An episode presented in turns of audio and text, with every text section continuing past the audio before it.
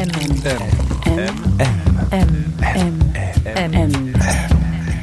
Le goût de M.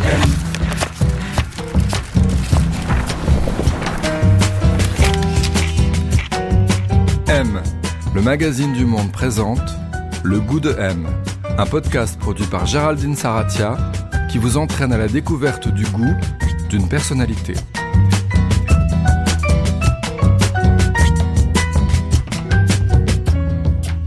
Qu'est-ce qu'avoir du goût? Qui a bon goût, mauvais goût? Et puis d'abord, comment se forme le goût? Cette semaine, le goût de M a rendez-vous avec Vincent Delerm. Il est auteur, compositeur, interprète et depuis peu réalisateur. Il a signé en 2019 un beau documentaire « Je ne sais pas si c'est tout le monde ».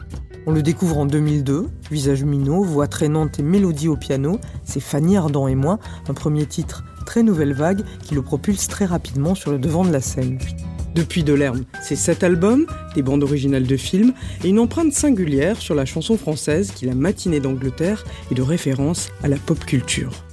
Dans ses chansons, qui parlent presque toutes d'amour, on croise, en plus de Fanny Ardant, les jambes de Steffi Graf, Modiano, Bukowski ou encore Martine Parr. En ce moment, il fête ses 20 ans de carrière sur scène, à l'Européen, avec une série de concerts jusqu'à fin mai.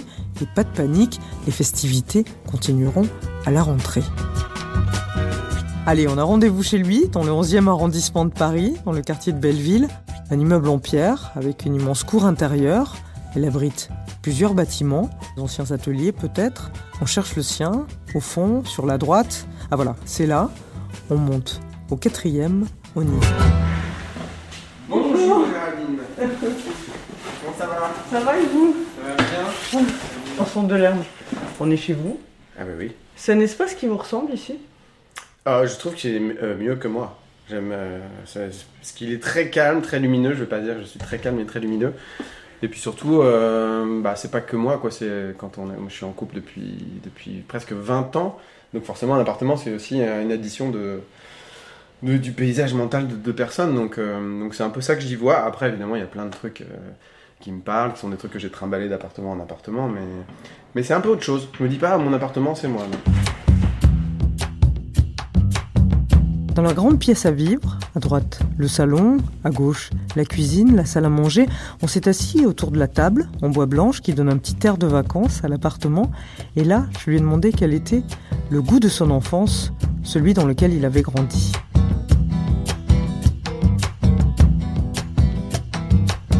J'ai le sentiment que moi, mon enfance, le goût de mon enfance est très lié finalement à l'ambiance qu'il y avait chez moi, qui n'était pas lié à l'endroit où c'était, au fait qu'on était dans un petit village ou qu'on était près d'une forêt ou à la campagne, mais une sorte d'attirance quand même de mes parents pour des trucs un peu artistiques, qui plaçaient ça assez haut, quoi. Les gens qui faisaient des tableaux, et la chanson, ça existait beaucoup, et qu'ils avaient vraiment une sorte de foi là-dedans, alors qu'ils étaient profs à côté de ça.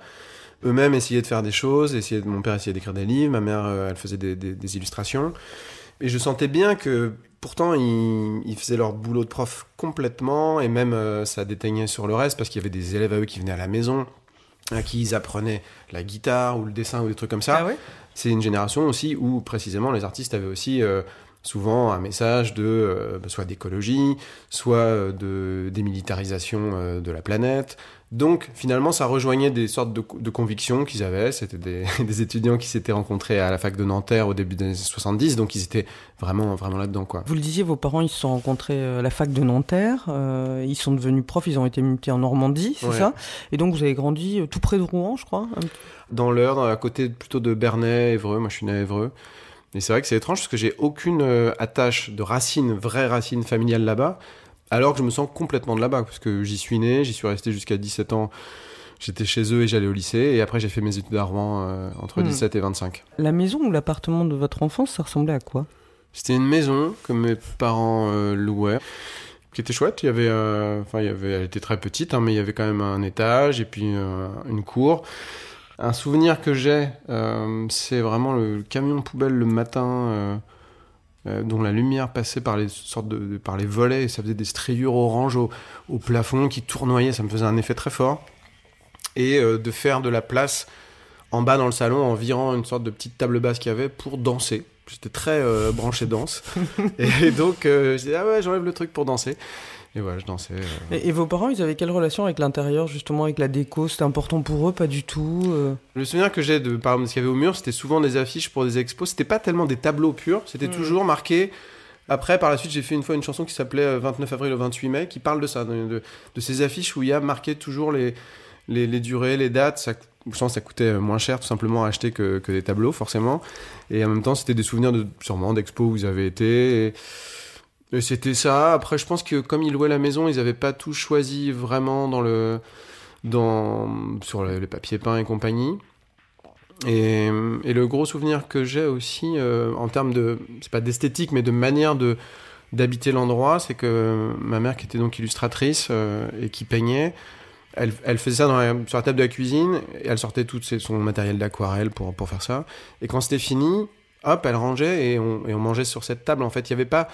Et très vite, il y avait cette idée que les pratiques un peu comme ça, un peu créatives, sont pas du tout des choses magiques, déconnectées de la réalité, où bah voilà, ça fait partie de la vie, on rentre de ses cours, on sort ses trucs pour dessiner, puis après on les range pour qu'on mange dessus, sur cette table. Enfin, et ça m'a toujours plu. Moi, j'ai jamais eu, par exemple, de matériel chez moi pour m'enregistrer.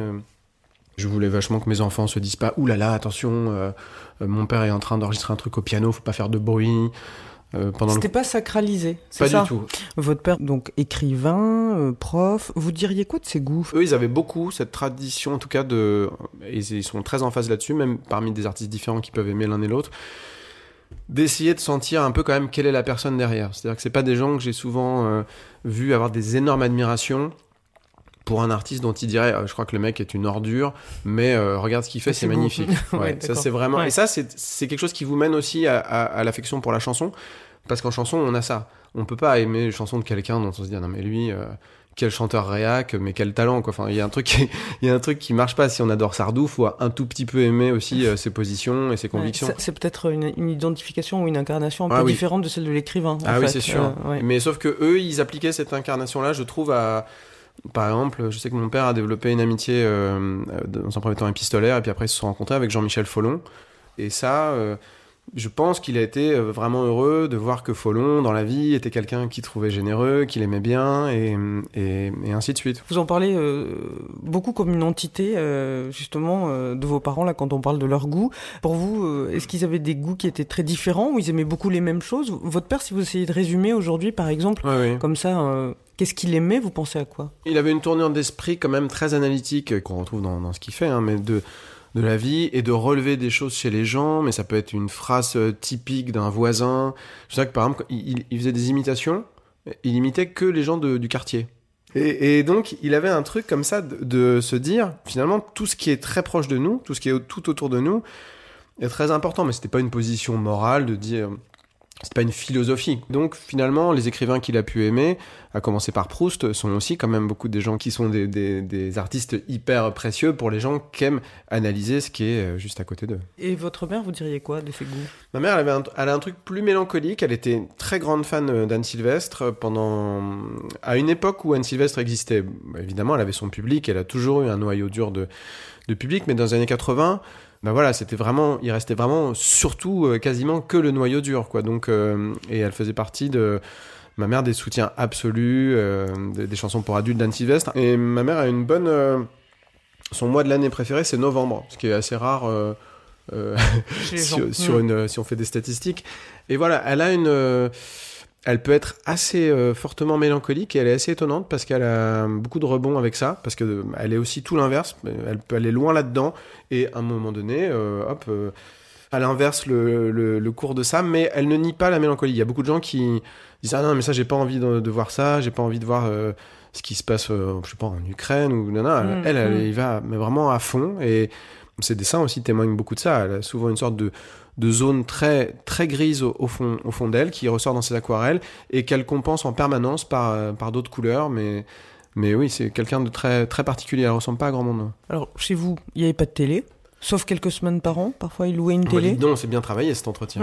Oui, bah, en fait, il se disait que j'aurais l'air un peu con si dans la cour d'école, je connaissais rien du tout de... Parce qu'ils n'avaient pas à cœur de que je sois... Déjà, c'était fiche unique. Voilà, ils n'avaient pas à cœur que je me coupe des amis potentiels et compagnie. Et donc, on la louait 3-4 semaines par an. En général, s'il y avait les Jeux Olympiques, c'était mieux. Enfin, c'était pas, s'il y avait une compétition de sport en même temps, c'était... Mais voilà, donc on regardait, oui... les émissions pour enfants un peu cons des années 80 et comme ça tout allait bien. Ça c'était que quelques semaines par an, donc le reste du temps vous, qu'est-ce que vous faisiez? Vous écoutiez beaucoup la radio, vous étiez... Moi beaucoup... non, mais eux oui, en fait c'est curieux, c'est un peu ça, j'ai pas vraiment de réponse très nette à ça, pas radicale c'est pas le mot, mais très précise, j'ai le sentiment d'avoir assez vite bien aimé être seul aussi dans mon coin, c'est-à-dire que souvent en fait il y a une sorte d'image de mentale, je sais pas si c'est une image d'Épinal parce qu'elle est peut-être vraie parfois, sur les enfants uniques qui sont un peu surprotégés, suraccompagnés, mais on pourrait dire aussi l'inverse, que souvent on sait qu'ils sont bien aussi dans leur coin. Moi, je me souviens d'avoir fait des fois des parties de jeux de société où je jouais contre moi et je me disais pas « Ah là là, qu'est-ce que j'aimerais avoir un ami ?» Non, ça me... Quand on a un enfant unique aussi, on est souvent beaucoup en contact avec les adultes. Exactement. On est très amené... donc dans le meilleur des cas. Souvent, on peut emmener une BD ou un truc comme ça, mais il y a aussi des fois, on se retrouve dans des discussions qu'on comprend pas, et c'est quelque chose qui m'attirait. Je trouvais que... Et puis, j'avais des exemples aussi autour de moi d'amis qui avaient un frère ou une sœur, que c'était pas hyper facile. Je disais, waouh, franchement, ça m'allait comme ça. Vous le disiez, vos parents, ils s'étaient rencontrés à Nanterre fin des années 60, début des années 70, donc période quand même assez politisée. Oui. À la maison, on parlait de ça, de politique, c'était présent dans la culture familiale? J'ai l'impression qu'ils peut-être ils vivaient dans un milieu où tout le monde était un peu d'accord là-dessus. Donc, il n'y avait pas de... J'ai pas, par exemple, de souvenir avec leurs amis, de fois où il y a des disputes politiques. Par contre, après, c'était plus... c'est presque que ça allait un cran plus loin. C'est que, par exemple, vous voyez, c'était... il n'y avait pas de club. On ne m'apprenait pas de club parce que c'était bourgeois d'apprendre un truc à un enfant sans qu'il l'ait voulu. Donc, moi, je n'ai pas appris la musique quand j'étais enfant. Parce que c'était bourgeois. Le fait de faire une éducation, quelle qu'elle soit, de payer un truc pour ça... Est-ce que chez vous, il y avait un plaisir de manger? C'était important ou pas? C'était pas très net, ce truc-là. Et je me rends compte qu'en fait, pourtant, pour le coup, c'est ma mère qui faisait à manger. C'était très, très simple. Je sais pas. Je suis toujours pas très sophistiqué là-dessus. C'est-à-dire que même si je vais dans une soirée chez des amis, j'ai l'impression que le repas des enfants est toujours plus intéressant que le repas des adultes. Il est moins... J'aime bien que ce soit très binaire. Je vois des enfants, on leur sert saucisses purées ou des hot dogs, des trucs. Je me dis, ah là, ça fait trop envie, c'est trop bon. Et puis nous, on a un truc avec un tout petit peu de céleri dedans, tout ça. Enfin, j'avoue, je suis pas très... Je suis pas un bon candidat pour soutenir les choses très sophistiquées. M, le magazine du Monde présente le goût de M. Alors où est-ce qu'on est, Vincent, là ? Dans le salon? Oui, dans le salon, pardon, oui, bien sûr. Il y a le piano d'un côté, il y a pas mal de bouquins d'un côté, puis il y a ce truc, effectivement, auquel je suis attaché. Un mur de CD. Un mur de CD. Alors, je suis assez ami avec Albin de la Simone, et lui, je me souviens, il y a 10 ans, du moment où il m'a dit « Ça y est, j'ai jeté tous mes CD, là, j'en ai plus aucun. » Il avait tout, soit numérisé, soit il avait... tout sur peut-être à l'époque ça devait être un iPod, et en fait moi j'aime bien l'objet CD. En gros là-haut c'est toutes les musiques de films, là c'est très chansons françaises 70s. Il y a une photo de Michel Berger d'ailleurs, c'est la boîte coffret Michel Berger. Là c'est plus intermédiaire avec pas mal de 90, Lennon, Tropo, tout Miossec. Et ça c'est beaucoup la musique que j'écoutais quand j'étais étudiant en fait. Il y a une cassette aussi là. Oui, des fois j'en achète. Alors les cassettes typiquement... Suzanne Vega. Typiquement les cassettes je les achète pour les donner. Parce qu'il y a toujours quelqu'un à me donner qui vient. Bon alors celle-là je ne vous la donnerai pas parce qu'elle n'est pas à moi et celle-là non plus. Mais par exemple Suzanne Vega, première personne qui va me dire « Ah mais attends, je l'avais !» Bon bah oui, 4€. Parce que ça fait très plaisir aux gens, mais il faut que ce soit un truc, je ne devrais pas dire ça. Après tout le monde va venir chez moi dans les cassettes. Ouais.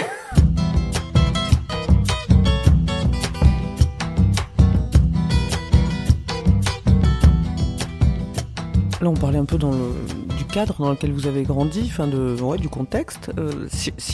Et des goûts de vos parents, si on parle de vos goûts à vous, si vous cherchez, qu'est-ce qui vous a plu en premier à vous ? Bah, déjà, pour en finir avec la question parentale, c'est très psy. Si c'est possible. Si c'est possible. Souvent, quand même, il y a évidemment des gens qui sont plutôt en réaction à leurs parents ou plutôt en adhésion. Mais dans mon cas, j'étais plutôt en adhésion, mais c'est surtout que même, finalement, je trouvais ça plus pointu. C'est-à-dire que le fait d'écouter Léo Ferré, ça me semblait plus moderne que Pogo. Enfin, que les trucs qui cartonnaient chez mes copains. Ouais, Léo Ferré qu'écoutaient vos parents, vous voulez dire. Oui, ouais, voilà, ouais. Bien sûr. Ouais, ouais. Et d'ailleurs, aujourd'hui, tout le monde serait d'accord là-dessus, d'une certaine manière. Mais j'avais pas ce truc de me dire, ouais, sorti de chez mes parents, quand je retrouve mes potes, oh, putain, les trucs qu'ils écoutent. Alors, j'avais un peu ça avec un cousin, parce que lui, il aimait The Cure, et ça me fascinait. On regardait le concert à Orange de Cure, et ça, c'était en plus. Mais j'ai jamais eu un truc de me dire, oh là là, par contre, c'est trop bizarre ce qu'ils écoutent, ils se rendent pas compte, c'est un peu ringard. Et même, encore une fois, au-delà de ça, je trouvais ça souvent assez pointu. Et c'est des choses qui d'ailleurs ont très bien vieilli. D'une façon générale, il y avait beaucoup ce qu'on appelait la nouvelle chanson française, qui était la génération de Renaud, Yves Simon, Jean-Michel Caradec, Souchon. C'est une génération qui va aussi dans le sens de ce dont on parlait, c'est-à-dire très portée vers l'intimisme, analysant des trucs, des situations qui ont lieu souvent en tête-à-tête ou souvent à trois, ce qui est un peu le principe de la nouvelle vague au cinéma. C'est-à-dire qu'on passe du temps à essayer de comprendre qui est la personne en face. Enfin, vous voyez, il y a ce truc quand même, mine de rien, tout converge vers ce souci de comprendre l'autre, du débat, de la discussion. Et c'est pas... évidemment que quand on manie ce truc-là abstraitement, l'intimisme, des mots comme ça, ou le minimalisme, on peut se dire, ouais, finalement, est-ce que c'est pas un peu une sorte de choix par défaut de choisir des petites choses ? Mais en fait, pour moi, c'est l'inverse. C'est justement se brancher complètement sur la personne qui est en face de vous, et sûrement ça m'est resté. Mon goût à moi, il est vraiment né quand même de ça, et ça même récemment, quand je fais la chanson sur Agnès Varda, c'est cette idée, se parler à deux dans la pièce, c'est ce truc là le tête à tête. Je place ça toujours très haut. J'ai l'impression que si on fait un repas et qu'on est 8 autour de cette table ou 12, il n'y aura pas un moment vraiment charnière où quelqu'un va dire un truc mais super profond perso qu'il a jamais dit. Il y aura un débat d'idées plus que d'un débat de personnalité, en fait. Donc vous le disiez, effectivement, donc il y avait ce goût d'œuvres qui parlent d'intimité, de relations proches. Au départ, vous trouvez ça beaucoup dans la chanson, enfin en écoutant de la chanson, vous parliez de Souchon, qui est très important pour vous. C'est très rapide aussi, les chansons. Je crois que vous aimiez beaucoup Françoise Hardy aussi, enfant. Oui. Ouais, donc, en fait, je me disais, ça, oui, je les regroupais souvent pour parler du sentiment amoureux, justement. J'avais le sentiment que...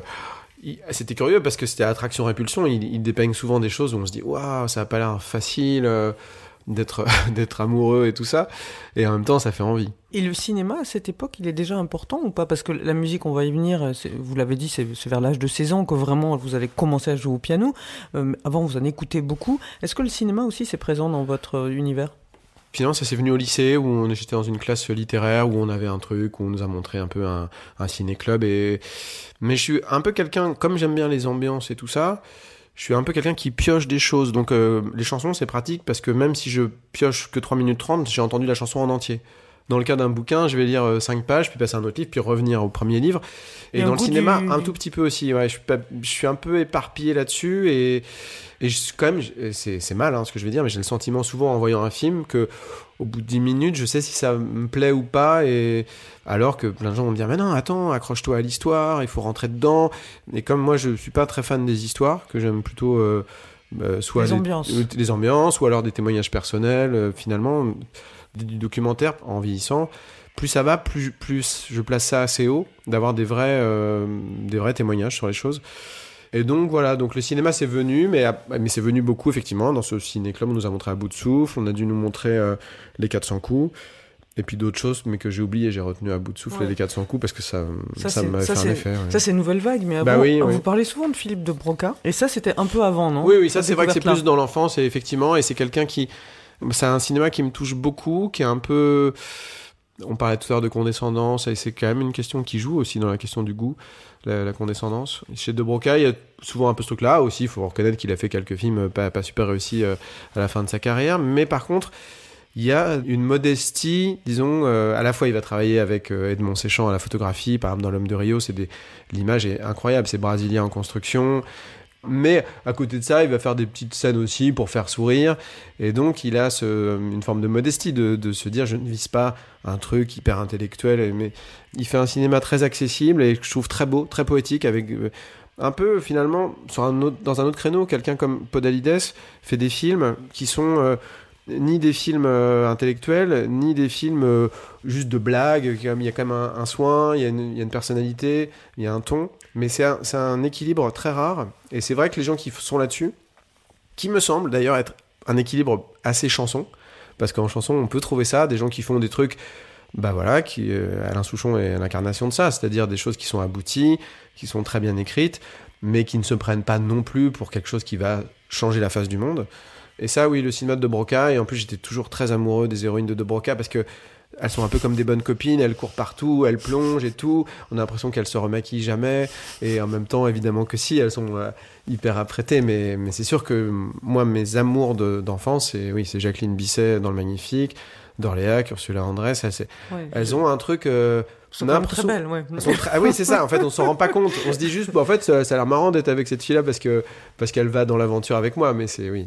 Il faut bien reconnaître qu'avec le recul, je me suis rendu compte de tout ça. Vers 16 ans, vous commencez à jouer au piano à cause de William Scheller ou à cause notamment un faisceau de choses, une cassette en public d'un chanteur qui s'appelait Romain Didier, que mes parents avaient, qui était très chanson là. Et alors là, la cassette était, je pense que c'est la cassette que j'ai le plus écoutée d'un concert piano-voix.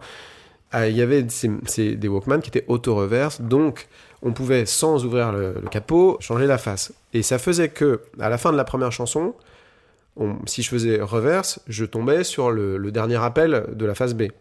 Or, au début, c'était un enregistrement au Théâtre 140 à Bruxelles, chez Joe Dekmin, et il y a un public un peu feutré, voilà, un peu frais, qui applaudit la première chanson.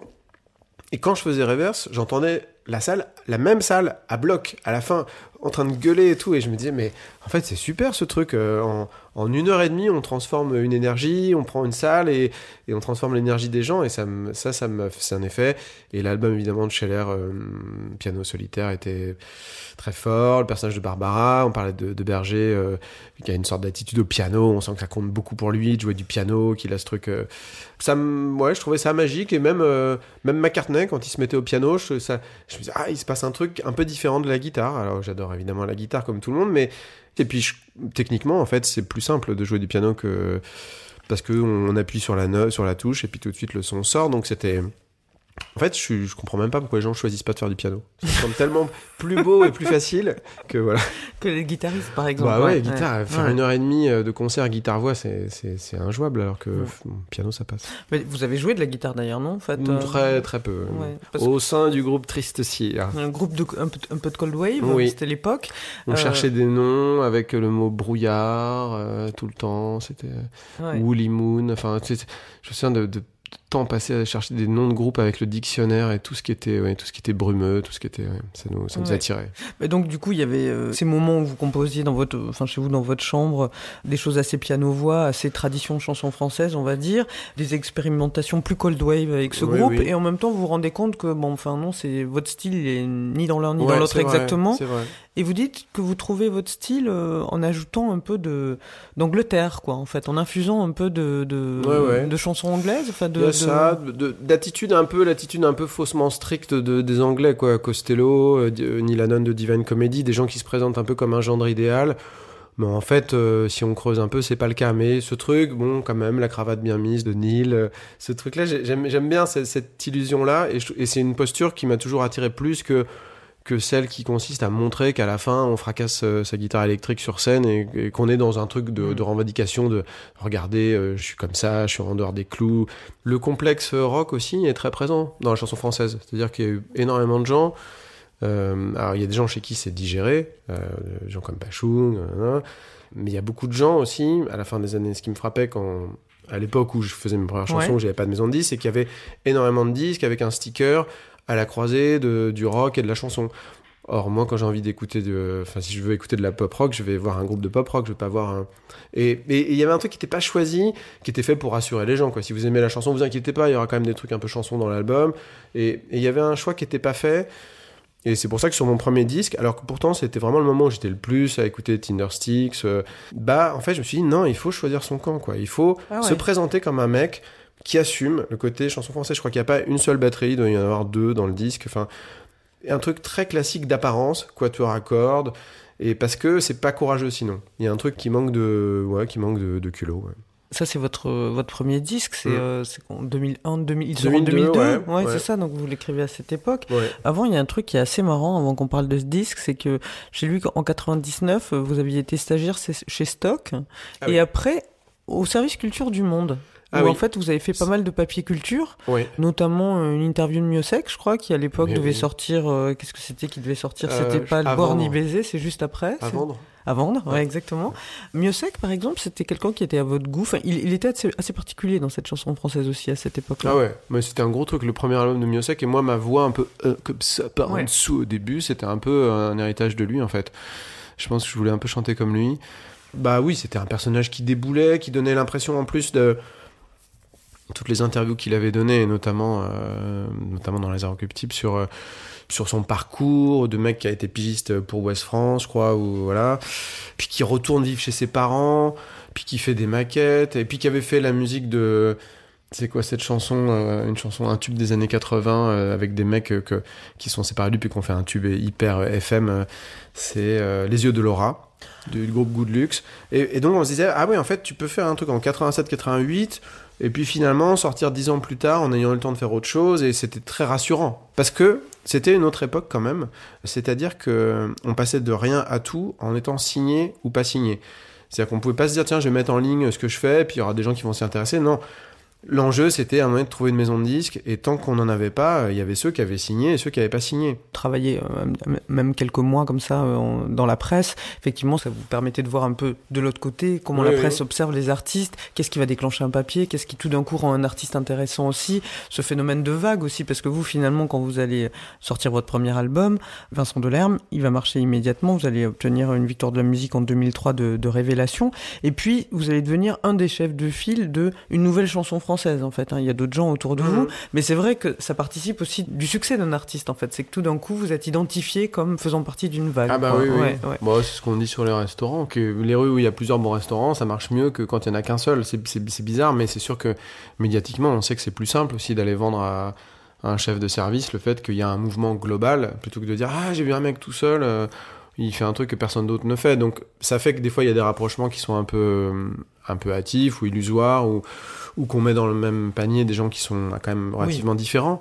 Mais il y avait des constantes aussi. C'était une génération de gens qui s'était quand même pas mal fait par la scène, et aussi une génération de gens qui se revendiquaient quand même pas mal de gens qui étaient là avant, alors que souvent il y a un peu une posture qui consiste à dire je me suis fait tout seul, moi je fais de la chanson, mais j'ai pas d'influence chanson. Mes seules influences, ça va être des influences anglo-saxonnes ou tout ça. Là, il y avait quand même vraiment plein de gens...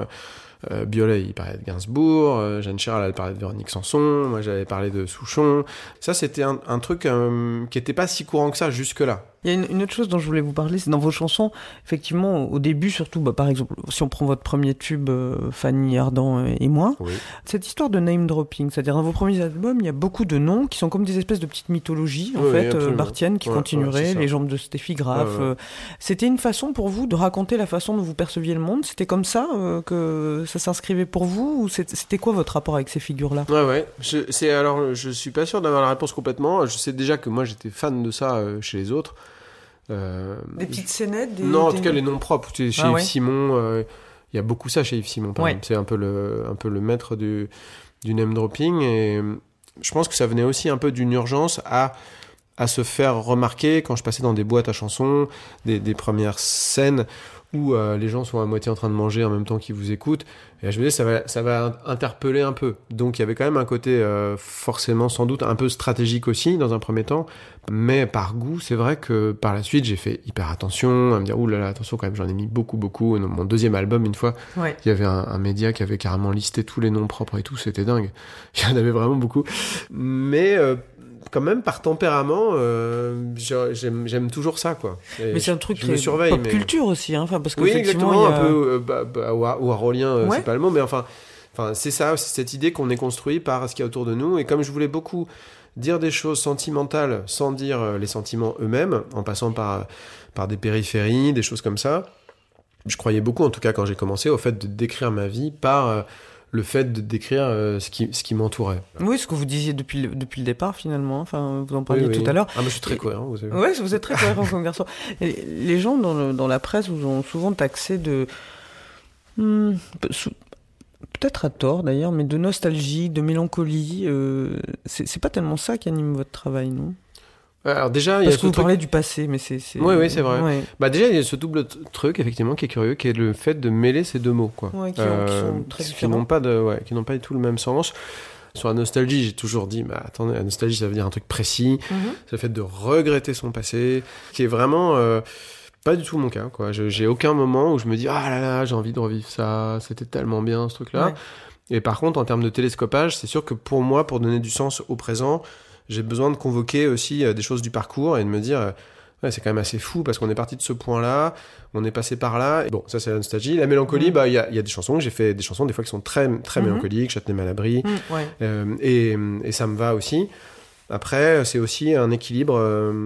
Sur scène, je veux beaucoup toujours penser que finalement les chansons très légères que je fais, bah, c'est celles qui permettent d'aller assez loin dans la mélancolie, et inversement, et qu'il y a un truc qui ressemble encore une fois à la vie et qu'on ressorte de ça en se disant en fait putain c'est quand même fou d'être en vie parce qu'on est traversé par plein de trucs très forts. J'utilise exprès l'expression fort, c'est-à-dire que pour moi c'est pas ce qui compte le plus, c'est pas de vivre des trucs super positifs ou joyeux, c'est de vivre des choses fortes, mais c'est sûr que le moteur de mon histoire, c'est un truc un peu de célébration quand même des choses, y compris des choses moins drôles, mais de se dire bah voilà, c'est ça quand même, être là maintenant sur Terre, ça consiste à ça, quoi. Donc et après, fondamentalement, les chansons quand même qui me font le plus d'effet, et oui, c'est Mon enfance de Barbara, c'est Mistral gagnant, Avec le temps, c'est pas des chansons youpi youpla. Le goût de M. On vous suit, Vincent ? Jusqu'à la fenêtre de la cuisine. Alors, avec une fenêtre, en fait, et une vue que je photographie très souvent. J'aime bien faire ce petit truc là-bas. Ouais. Je sais pas trop ce que c'est. Ça ressemble à une sorte de mini pagode qui se détache. Une vue sur Paris ? Une vue sur Paris, et qui est exactement... ce que je cherchais un peu, quand j'étais très marqué, c'est en thérapie, là, ce que je vais dire, c'est que j'étais très marqué par une pub pour le yaourt liquide Yop, quand j'étais ado, avec un mec qui sortait d'une chambre sous les toits, genre comme s'il était en face là, il sortait par le Velux, il montait sur le toit, et c'était dans une lumière très bleue des toits parisiens, et il rejoignait une fille en bas, puis là ils buvaient du Yop ensemble, appuyés contre une moto. Et ça, cette vue de Paris, ajoutée à un truc qui était le générique de fin de Téléchat, qui était une émission pour les enfants quand j'étais petit, un peu étrange, qui faisait un peu peur aussi. Ça a un peu construit avec d'autres trucs, je pense, j'espère en tout cas. Mais cette envie d'être à la fois au niveau des toits, de ne pas dominer complètement la ville, de ne pas être au-dessus de tout, mais de voir ces toits un peu gris-bleu. C'est l'image que je me faisais de Paris. Moi, j'ai beaucoup fantasmé sur Paris quand j'étais jeune, et sur l'idée d'y vivre, donc je suis très attaché à ça. Vous aimez toujours y vivre ? Mais oui, plutôt. Et je suis un peu... je trouve qu'il y a une tolérance trop grande sur le... Enfin, les gens se sentent très autorisés à dire, quand ils sont pas parisiens, je sais pas comment tu fais pour vivre ici, moi je pourrais pas... Enfin, en fait, c'est comme si c'était une sorte de... On a le droit, quoi. Sur Paris, on peut le dire. Si vous disiez à quelqu'un de Brest, je sais pas comment tu fais pour vivre à Brest, mais là, vous prendriez une mandale, quoi, direct. Mais... Non, sur Paris, c'est possible. On peut vous dire que votre ville, elle est pourrie, qu'il y a trop de bruit, que c'est n'importe quoi, que c'est pollué, que les gens sont super désagréables. Évidemment qu'il y a des gens désagréables, il y en a beaucoup, mais il y a tellement de monde qu'il y a aussi plein de gens que j'aime bien, donc non, j'aime bien Paris.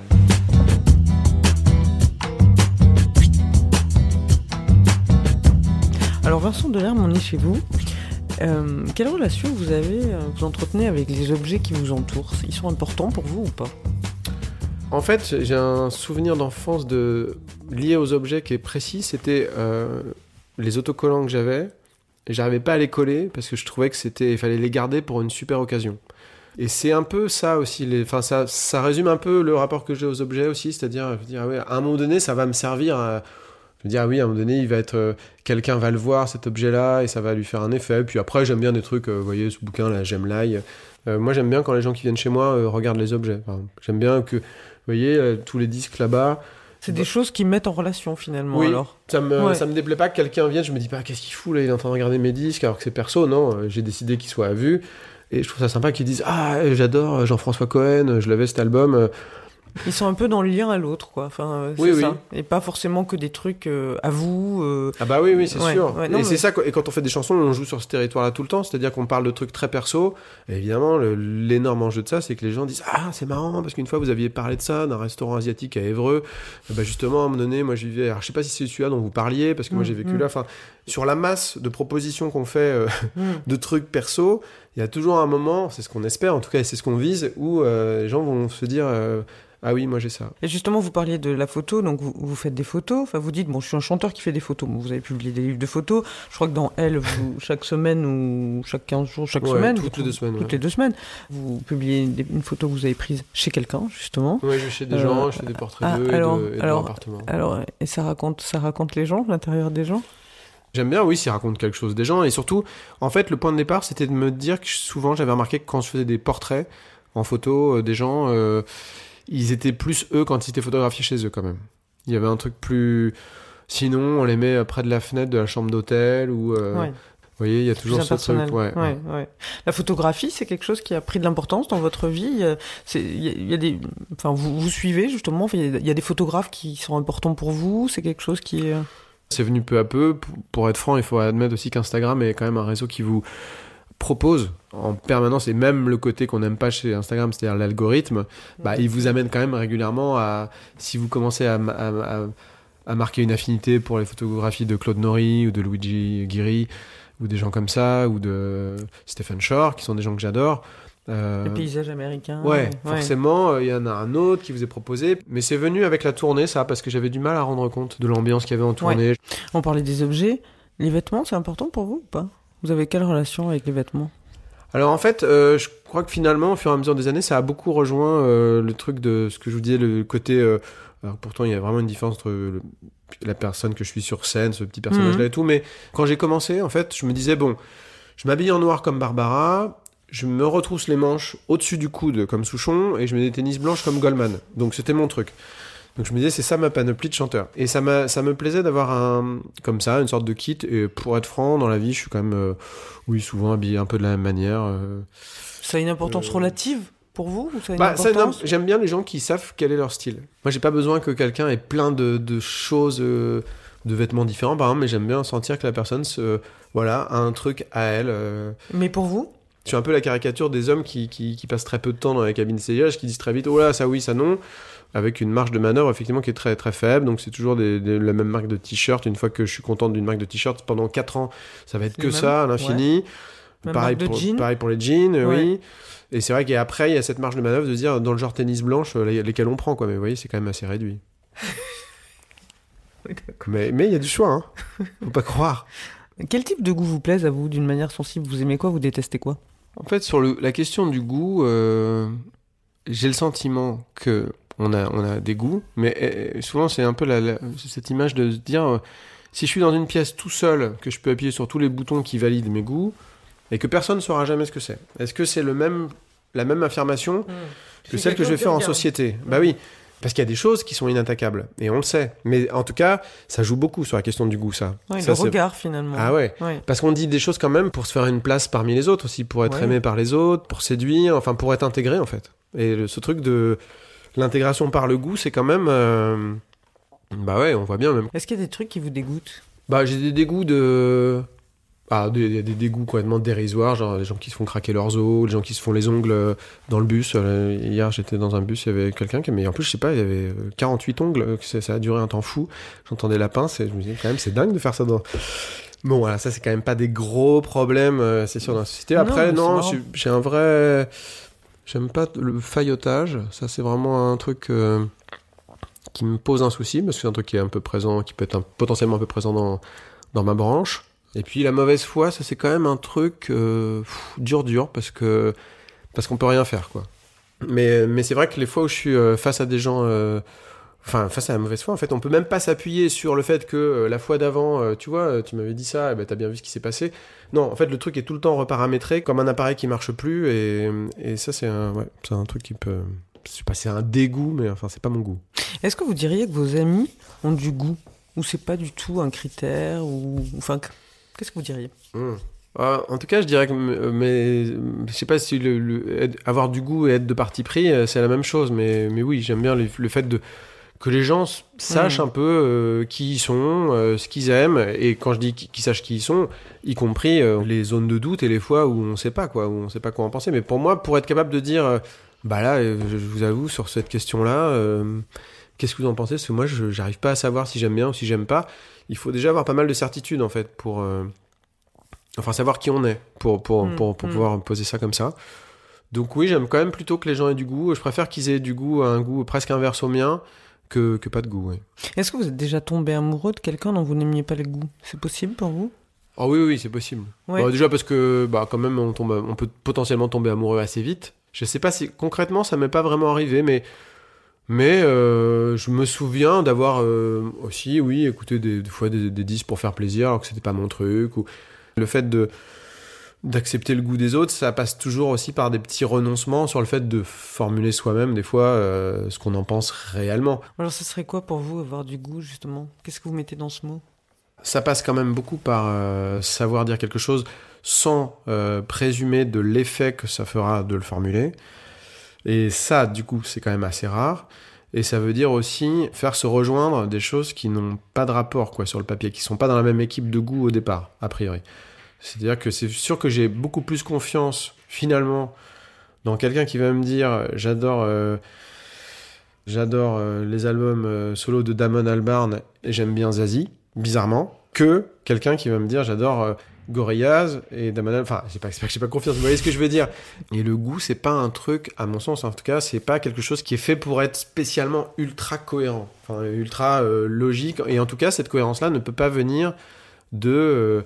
quelques personnes qui ont décidé ça pour vous. Moi, je suis une génération qui a beaucoup grandi avec l'esprit, avec les années Canal+, où il y avait comme ça une sorte de barrière entre ce qui était comme un videur de boîte de nuit. Ce qui était ringard, voilà, ce qui l'était pas. Et ça a beaucoup compté, et c'est vraiment un des trucs joyeux, je trouve, des nouvelles générations, c'est qu'elles sont pas là-dedans, quoi. Mais surtout, ils ont pas la peur de passer pour bête, de défendre quelque chose. Et ça, c'est vrai que c'est important, ouais.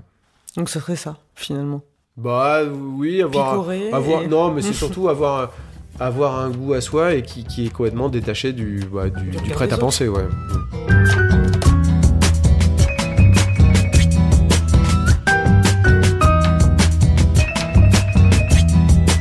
Voilà, c'est la fin de cet épisode. Il a été réalisé par Guillaume Giraud, préparé avec l'aide de Diane Lizarelli et Mélissa Fulpin et produit par Jean Ridéal pour M, le magazine du Monde. Ce podcast est en accès libre, on se retrouve donc la semaine prochaine.